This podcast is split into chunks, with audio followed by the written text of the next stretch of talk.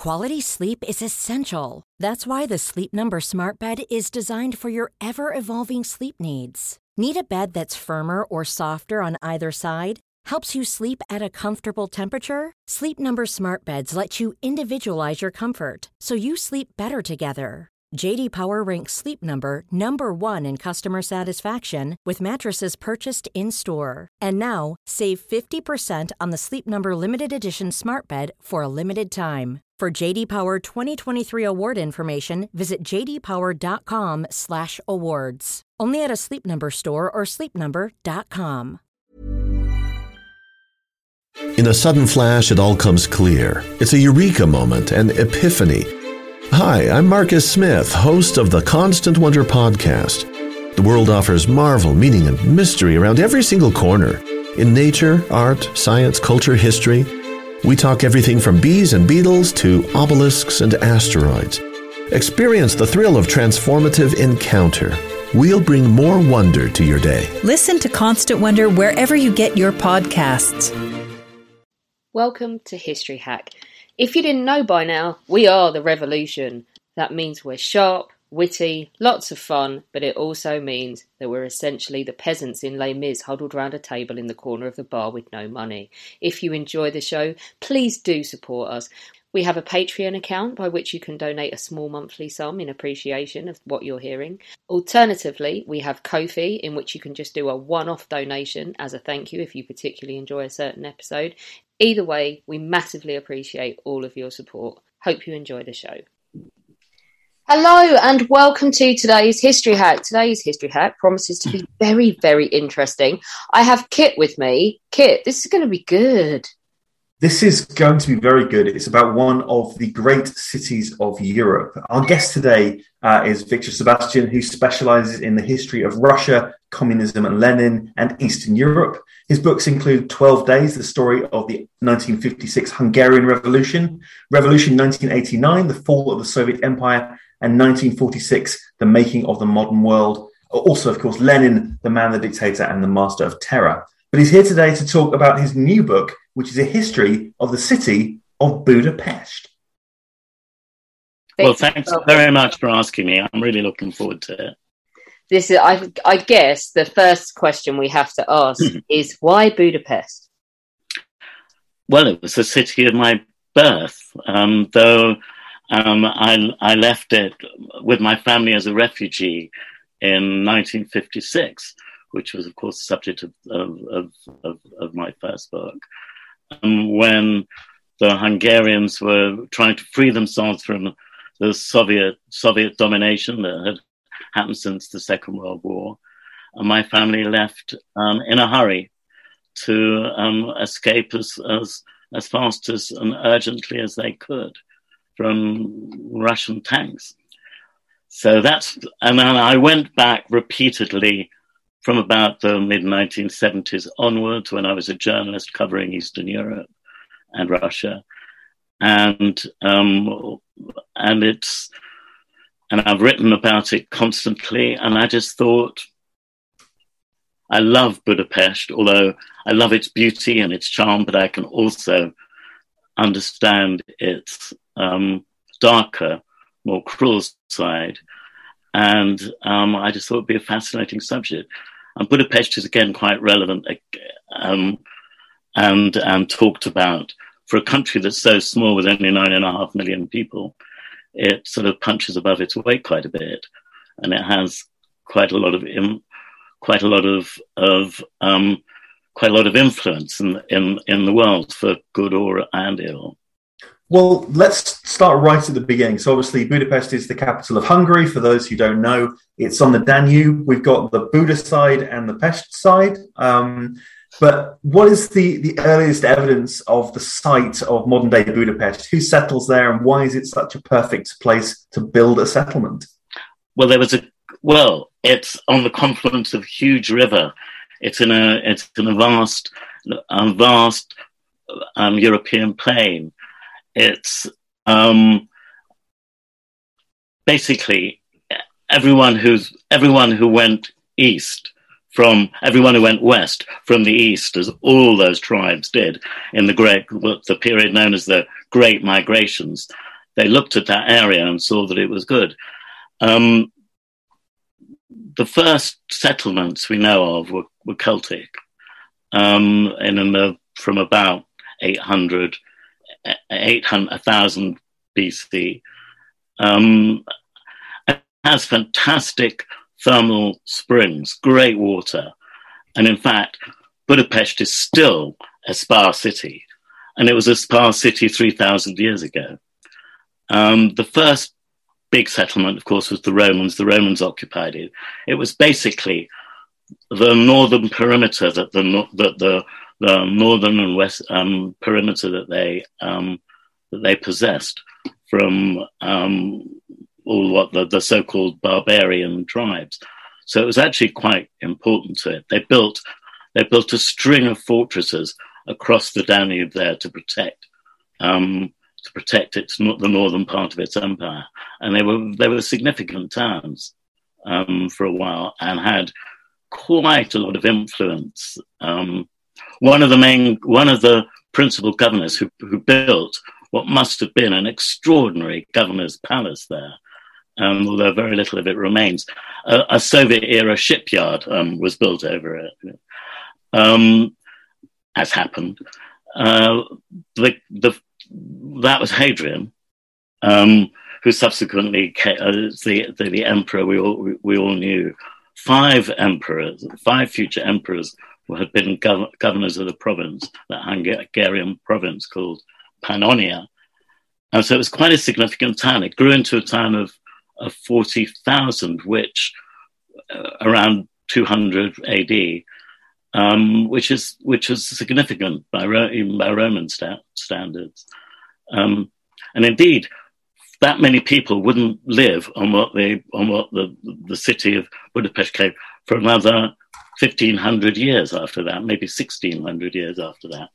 So it was a significant it was a significant sign and significantly important another great character who was important in Roman um, Hungary was Marcus Aurelius, who many people might have heard of as an emperor, and um, wrote one of the most one of the greatest works of philosophy. A lot of it was written around um, Aquincum, which was the which was the the Roman town because of the water. I think because it's as you said, like at this crossroads of east and west, everyone has to pass through it to get from one to the other. Yeah.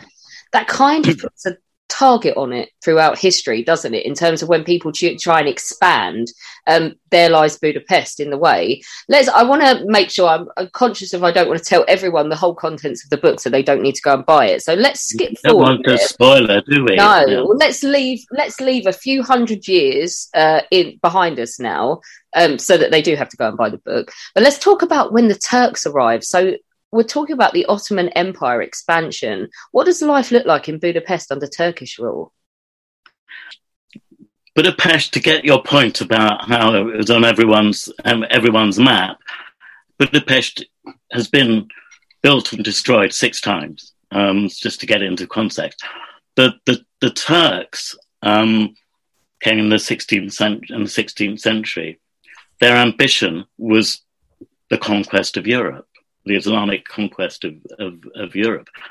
And they got to the gates of Vienna, um, and that's as far as they got. So Hungary was basically their, the end of their um, western border in their, in their um, uh, attempted occupation of, of, of, of, Europe.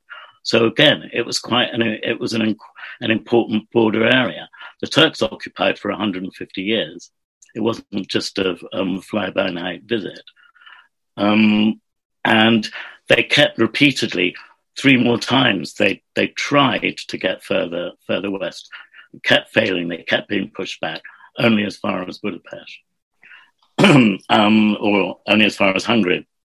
There was no, uh, and Buda. they built, uh, um, they built built a huge, a, you know, they turned, they turned what was a kind of quite small town um, although it was a royal a royal town under the Hungarian kings, into a, a huge fortress town, very very difficult to to um, to besiege, as indeed um, didn't happen for a century and a half. it's very very small, and uh, apart from um, apart from the soldiers and the, the, the the fort and the defenders, it's a very very small town, um, and almost everyone who was German or Hungarian or Magyar, or whatever, left. Uh, so to maybe 3,000 people, uh, uh, civilians at the most, apart from the Janissaries and the, and the, and the, and the defenders. Virtually very, very little is left of, um, very little is left of, of Turkish um, occupation. There are a couple of monuments. they turned the churches into, into mosques the main things that were left, and they're of enduring, and they're rather one, and they're wonderful, and they're still one of the great things about Budapest, why people should go and enjoy, is bathhouses. So they're fantastic spas, wonderful Oriental, beautiful, and six of they built about twenty altogether, as we know. Six of them are still there, functioning and functioning pretty much as they must have as they must have done um, in the um, in the 16th and, and 17th centuries, and some of them really are magnificent and lots of fun.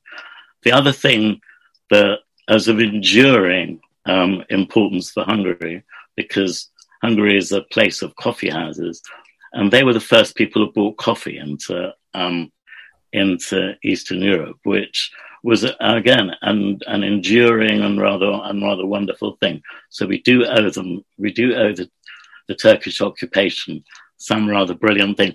And when you think about it, that is greater than some other, that is better than some of the other occupying, the legacy of other occupying countries. Let's say the Nazis or the communists, what did they leave? Did they leave anything like a bathhouse? No. Um, so we owe them, we owe them quite a lot. My daily caffeine fix, I am most grateful for. Me too. I never start the day without thanking those Turks. But it's uh, it's no spoiler to say it does fall back into Christian control. And if you've yeah. gone to Budapest, you can go to the cathedral and they've got St. Stephen's arm in there as a holy relic. You can go to Buda Castle and there are fantastic mosaics of the Christians defeating the Turks in the yeah. castle. So how does the city end up back in Christian control? Well, the Habsburgs um, I mean, there were there were repeated um, attempts at you know so-called crusades to to try and um, turn back the turn back the Ottoman, the turn back the Ottoman advance, and they tried repeatedly. They couldn't get it together enough until the Habsburgs, who were then and the Holy Roman Empires. I don't want to go into the whole of Habsburg history, but they were basically we'll be here all day, won't we?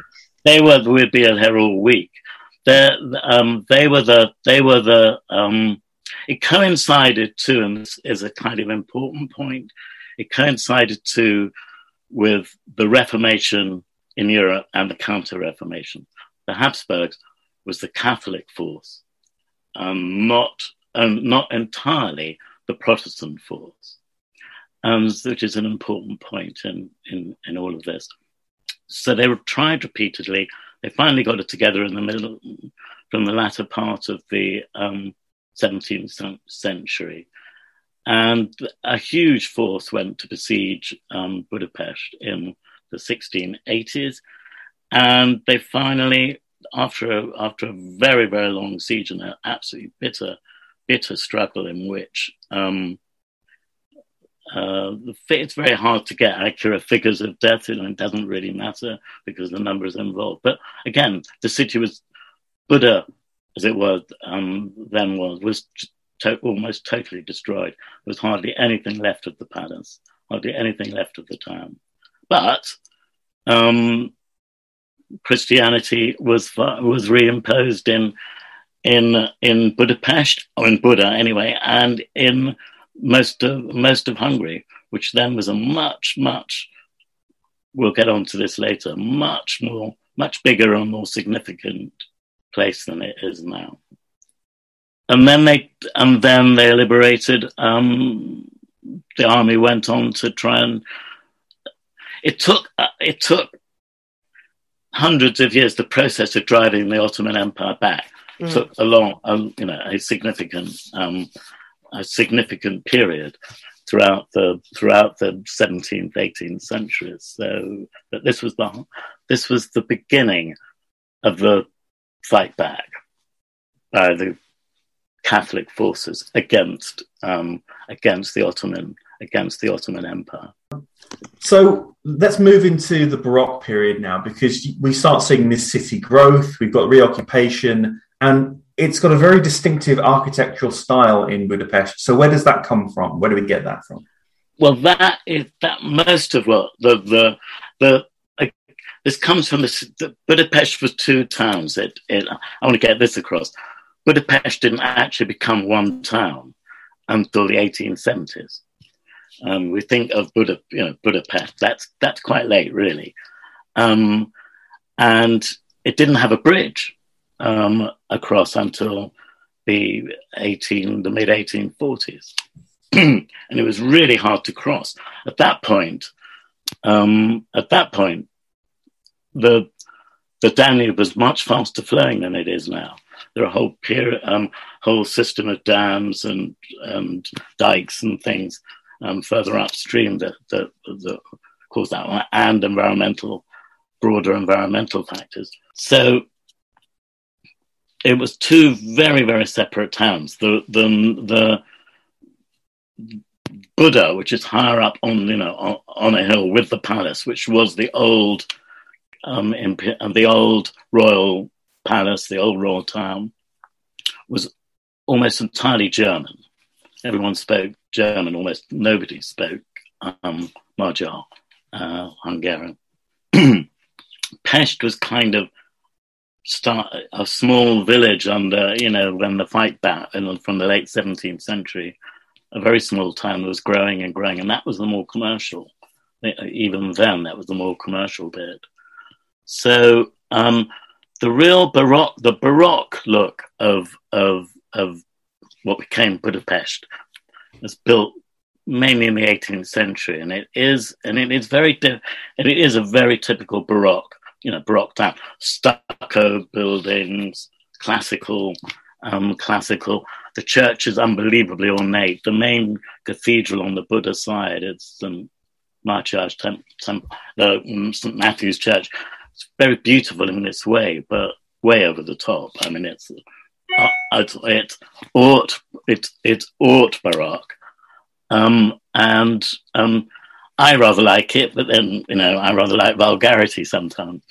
The thing about the other side of Pest side, which was growing, but you know it took a long while. Mainly, its growth was the 19th century, and that distinctive look, which is the later Habsburg look um, of Budapest, was built later than that, than the Baroque part which probably explains why it's so different. But speaking of, uh, of vulgarity, we do have to touch on the Habsburgs, uh, who are the masters of vulgar.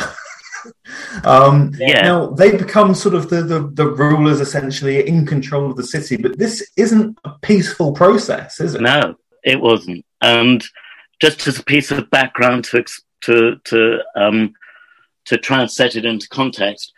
Um, uh, it, this wasn't just a fight back against um, against the, the, the Turks. Um, for the for the ultra Catholic Habsburgs, this was also the um, very important campaign in its front in the Counter Reformation. The Hungarians, um, that area, which of course is a much bigger area than, than is present day Hungary. It included large parts of, of Romania, all of Croatia, northern Serbia, Slovakia. uh, the um, m- about 70 to 75% of the people in that region uh, were Protestants, either Lutherans or, or, or Calvinists. So to the Habsburgs, this was all a part to recatholicize Catholicize um, uh, Hungary. Uh, so, and it was a it was a large front in the Habsburg um, campaign for, during the Counter Reformation. So, just to get it into to to. Um... in a sudden flash, it all comes clear. It's a eureka moment, an epiphany. Hi, I'm Marcus Smith, host of the Constant Wonder podcast. The world offers marvel, meaning, and mystery around every single corner. In nature, art, science, culture, history, we talk everything from bees and beetles to obelisks and asteroids. Experience the thrill of transformative encounter. We'll bring more wonder to your day. Listen to Constant Wonder wherever you get your podcasts. To some context, and it was incredibly bloody. They, they, it was a, it was, they killed and tortured thousands and thousands of, of people and took away the property. And it was the, and it was a process that began. Ryan Reynolds here from Mint Mobile. With the price of just about everything going up during inflation, we thought we'd bring our prices down. So to help us, we brought in a reverse auctioneer, which is apparently a thing. Mint Mobile unlimited premium wireless. Ready to get 30, 30, bit to get 30, bit to get 20, 20, 20, bit to get 20, 20, bit to get 15, 15, 15, 15 just 15 bucks a month. So, Give it a try at mintmobile.com/switch. slash $45 upfront for 3 months plus taxes and fees. Promo for new customers for limited time. Unlimited more than 40 gigabytes per month slows. Full terms at mintmobile.com. Quality sleep is essential. That's why the Sleep Number Smart Bed is designed for your ever evolving sleep needs. Need a bed that's firmer or softer on either side? Helps you sleep at a comfortable temperature? Sleep Number Smart Beds let you individualize your comfort so you sleep better together. JD Power ranks Sleep Number number 1 in customer satisfaction with mattresses purchased in-store. And now, save 50% on the Sleep Number limited edition Smart Bed for a limited time. For JD Power 2023 award information, visit jdpower.com/awards. Only at a Sleep Number store or sleepnumber.com. the richer people, in order to uh, the, the nobility, made a deal with the Habsburgs that they would be allowed there to maintain their land and their and all their property if they became if they became Catholics again. Uh, and ninety percent of them agreed, and it was this deal they'd made with the um, with the Austrians. A lot of the people had not made this deal. They may have have um, performed lip service and became and became Catholics, but they'd never accepted um, Austrian domination. And there had been a series of of rebel rebellions and open revolts, very famous ones that, that that did well for a little while, but ultimately the Austrians kept control of of of, of Hungary. Uh, so it was an incredibly bloody bloody process, and as as as Hungarian nationalism and Hungarian aspirations grew, it became harder and harder um, for the Austrians to, to, to keep the to keep the Hungarians suppressed. And eventually, there was a big rebellion as as um, 1848. but it was a bloody, pre- it was a long and bloody process, and and the the, the for, for a lot of that period, the Magyars never really accepted um, Austria being a being a, a, colony of Austria. They resented it, and there were there were increasing numbers of of, of open and sullen um, rebellions. We do end up with the dual monarchy, uh, and as a First World War historian, I want to jump forward to that now and point out that people like to talk a lot about how Austria is responsible for the First World War because of the ultimatum issued to Serbia.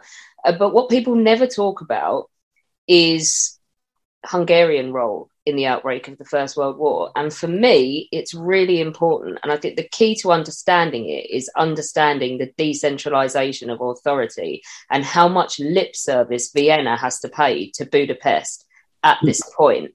So, do you want to unpack that a bit for us? I do. Um, I will try.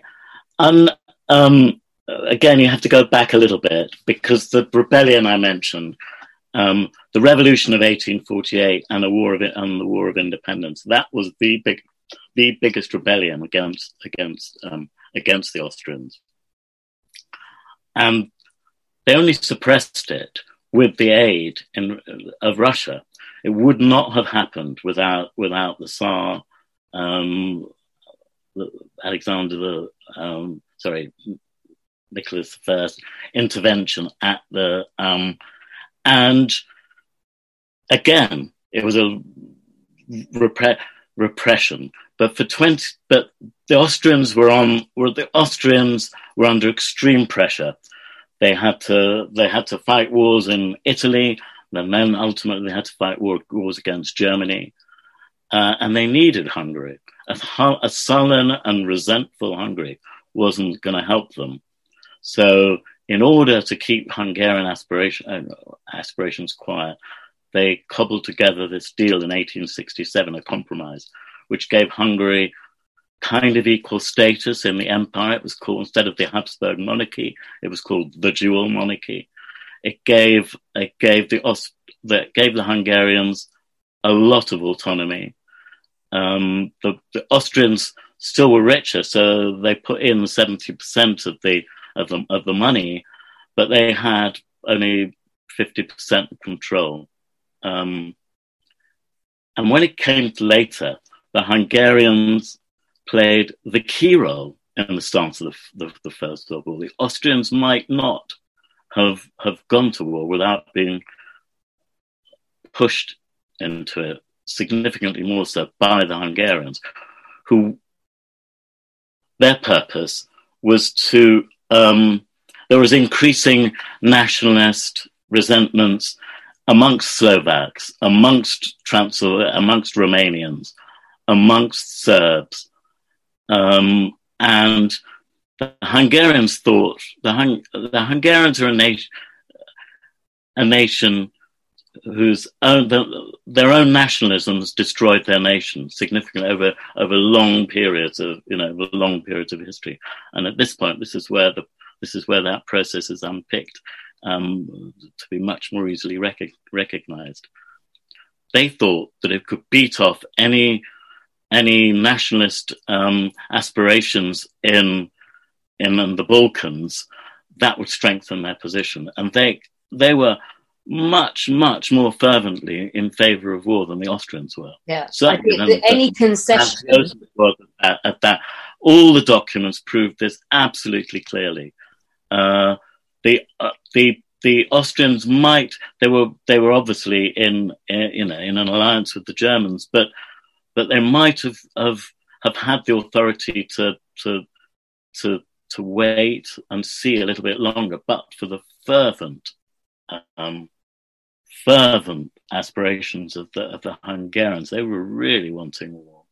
Yeah, I think the key is, isn't it, that that every concession Austria might have made um, in 1914, the Magyars are there, want, not wanting it because it dilutes, yeah. dilutes their influence and dilutes yeah, their authority. Absolutely, and they were at that, and they would they gave no they gave no rights. I mean, the thing, the one of the one of the the first views everyone gets of of um, Budapest is that wonderful Parliament building beautiful in its way. So the pictures and all, all the picture postcards, and every every Instagram has someone in front of the um, the Parliament building. It's the biggest Parliament building in the world for almost the least democracy of anywhere in, um, well, almost no democracy.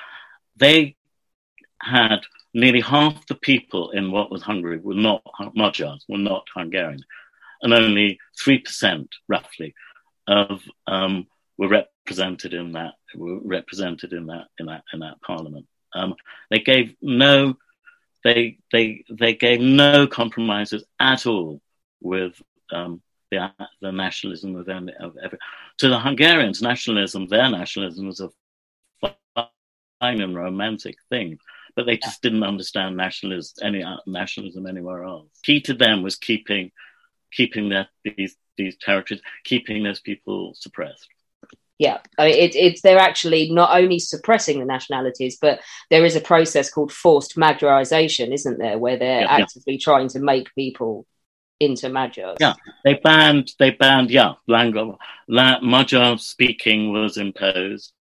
They um in schools there were no there were uh, except in certain small number of areas there there was some there was some uh, Transylvanian schools there were few. In Croatia had a bit more autonomy than elsewhere, but but the others not at all. It was for Smojo. It was for they could see one. They could only see one nation, and it had to be the Magyar nation. That um, was clear. All the leading spokesmen, um, spokespeople, were saying that sort of thing. Well, we enter into then the 1920s, where there is obviously the Great Depression. They're aided essentially by Nazi Germany and fascist Italy, and that that pushes them to the right, the very thing that they were trying to avoid: this nationalization and then this nationalism. And so it becomes a fascist country, and eventually they join with the Axis in the Second World War. So, what impact does that have on Budapest, both physically and culturally? Well, physically, there was one very big one. Hungary were the biggest single losers in the First World War. They they lost roughly 50 percent of the land and thirty percent of their population. Um, all those lands I was talking about, the, the Transylvania, Slovakia, Croatia, Northern Serbia, all that was lost in the Treaty of Trianon.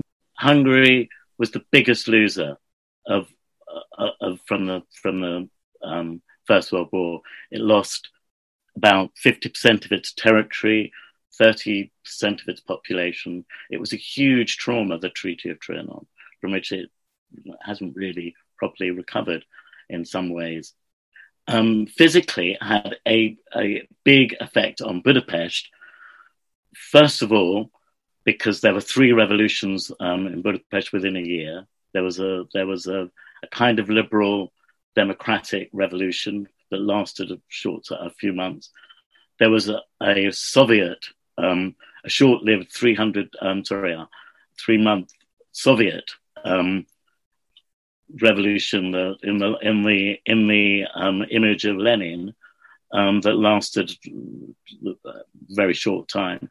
And then there was essentially Horthy, you can call him a fascist or whatever, but anyway, it was, a, it was a military dictatorship and an autocratic regime that lasted for another um, dec- uh, two decades, or two and a half decades. Um, physically, one of the, uh, of course, it was a war, it was a war-weary um, city, but the main thing was the number of refugees, hundreds of thousands of refugees from these countries um, Slovakia, Croatia, wherever, the Magyars from those um, countries were dispossessed. They'd lost everything um, once these new countries were formed. And they were a sullen, a sullen mass. They were a lot of them were living in all the railway stations, basically refugee centres. There was a huge camp just outside, um, uh, outside on, on the outskirts of Budapest. Um, and at one point, one of the biggest traumas of all. That Hungary had been occupied by Romanian troops and some some Czech troops for a, for a short period and had had caused mayhem. so, of course, for this trauma, they were looking they were looking for someone to some, someone to blame. The obvious um, the obvious candidates were the you know was the Soviet regime that launched this Red Terror for three months that killed you know, scores of thousands of people. And then the White Terror, terror um, descended on, you know, descended on Budapest. Thousands of people have been socialist or, or even vaguely left-leaning or trade unionists had had been um, had been arrested and, and, you know, and, and killed. And the obvious candidate for blame were um, Jews over 25% of Budapest's um, population was Jewish. It was a very, very large and a very successful. They were probably amongst the most, um, they'd assimilated significantly into, you know, into, into Hungarian culture. A lot of businesses around, half the doctors, half the lawyers were Jews. It was, it was a very significant size of the um, population. The first anti-Jewish um, legislation between the wars was started by Horthy in 1920.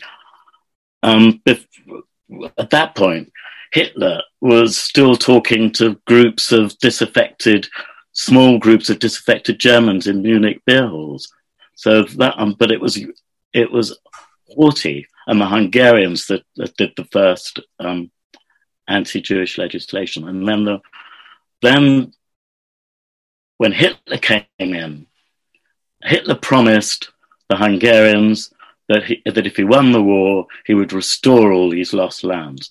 And that became, regaining the lost lands became the most important uh, um, demand and most important aspiration. All the politics in Hungary was only about regaining the um, regaining the territories that had been lost under Trianon. I think it's it's one of those things that people probably don't appreciate the impact that that decision by Horthy has on our world. Because one of the families that were forced to flee, one of the Jewish families, was Edward Teller's family. Yeah, um, and Teller became the architect of essentially modern nuclear weapons. Yes. He moved over to America, and so mm. as this, indeed a huge number did. Yeah, absolutely. Yeah. And so the, there was there was when you talk about sort of the history of um, a sort of Cold War politics in America and a Cold War science, you have what's called the Martians, which were this group of predominantly Hungarian scientists who yeah. moved over. Yeah. Um, but uh, let's focus on on the city because obviously we have Hungary entering the war. And in March 1944, the Axis mm-hmm. powers actually occupy Hungary yeah. because the government seeks a peace settlement from the Allies. So, what happens to Budapest, and how does it become part of the Axis front line, essentially? Um, well, yeah, and that that Horthy eventually could see the way things were going. This was, and and did try. Um, where he did, it was way too late by then, of course. But um, he did, and it was very. When the Germans came in, it was almost. It was very. They were very enthusiastically welcomed the Hungarian army did not. The Hungarian army did absolutely nothing. Um, they just they just they just welcomed them. From then, of course, it wasn't that long after the German occupation.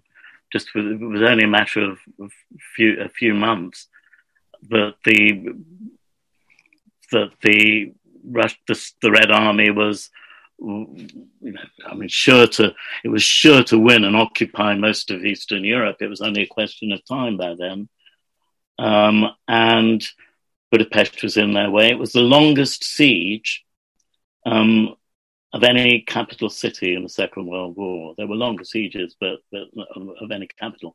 Berlin was probably bloodier, um, but the siege of Budapest uh, lasted three months um, all the bridges of Budapest were destroyed.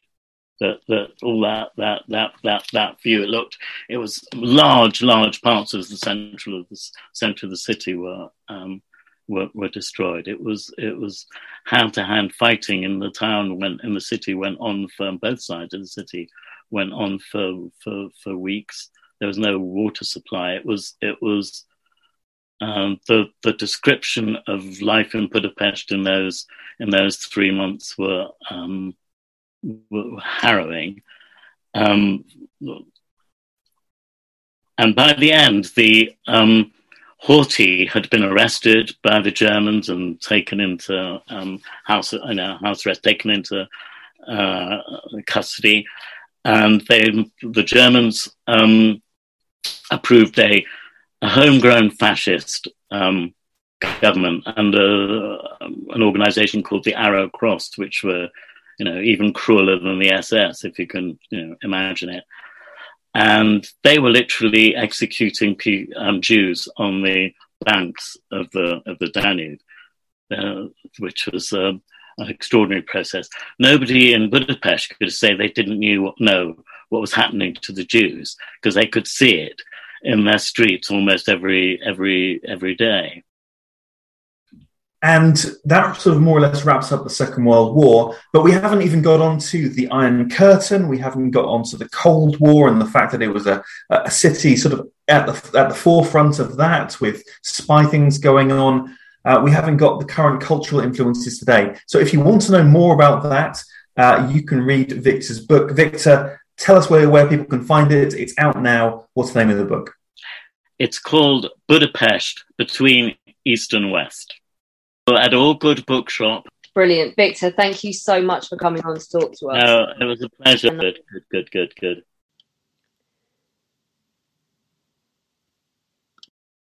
When our guests join us to talk about their work and their new book, the 45 minutes or so they spend with us is just a taster of all their efforts.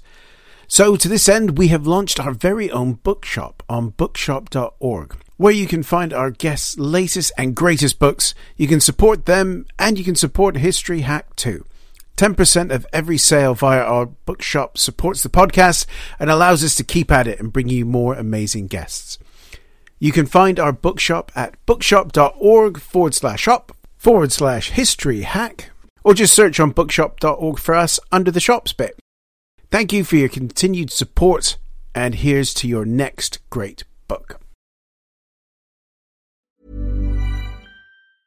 Hey, it's Danny Pellegrino from Everything Iconic. Ready to upgrade your style game without blowing your budget? Check out Quince. They've got all the good stuff shirts and polos, activewear, and fine leather goods, all at 50 to 80% less than other high end brands. And the best part? They're all about safe, ethical, and responsible manufacturing. Get that luxury vibe without the luxury price tag. Hit up quince.com slash upgrade for free shipping and 365 day returns on your next order. That's quince.com slash upgrade.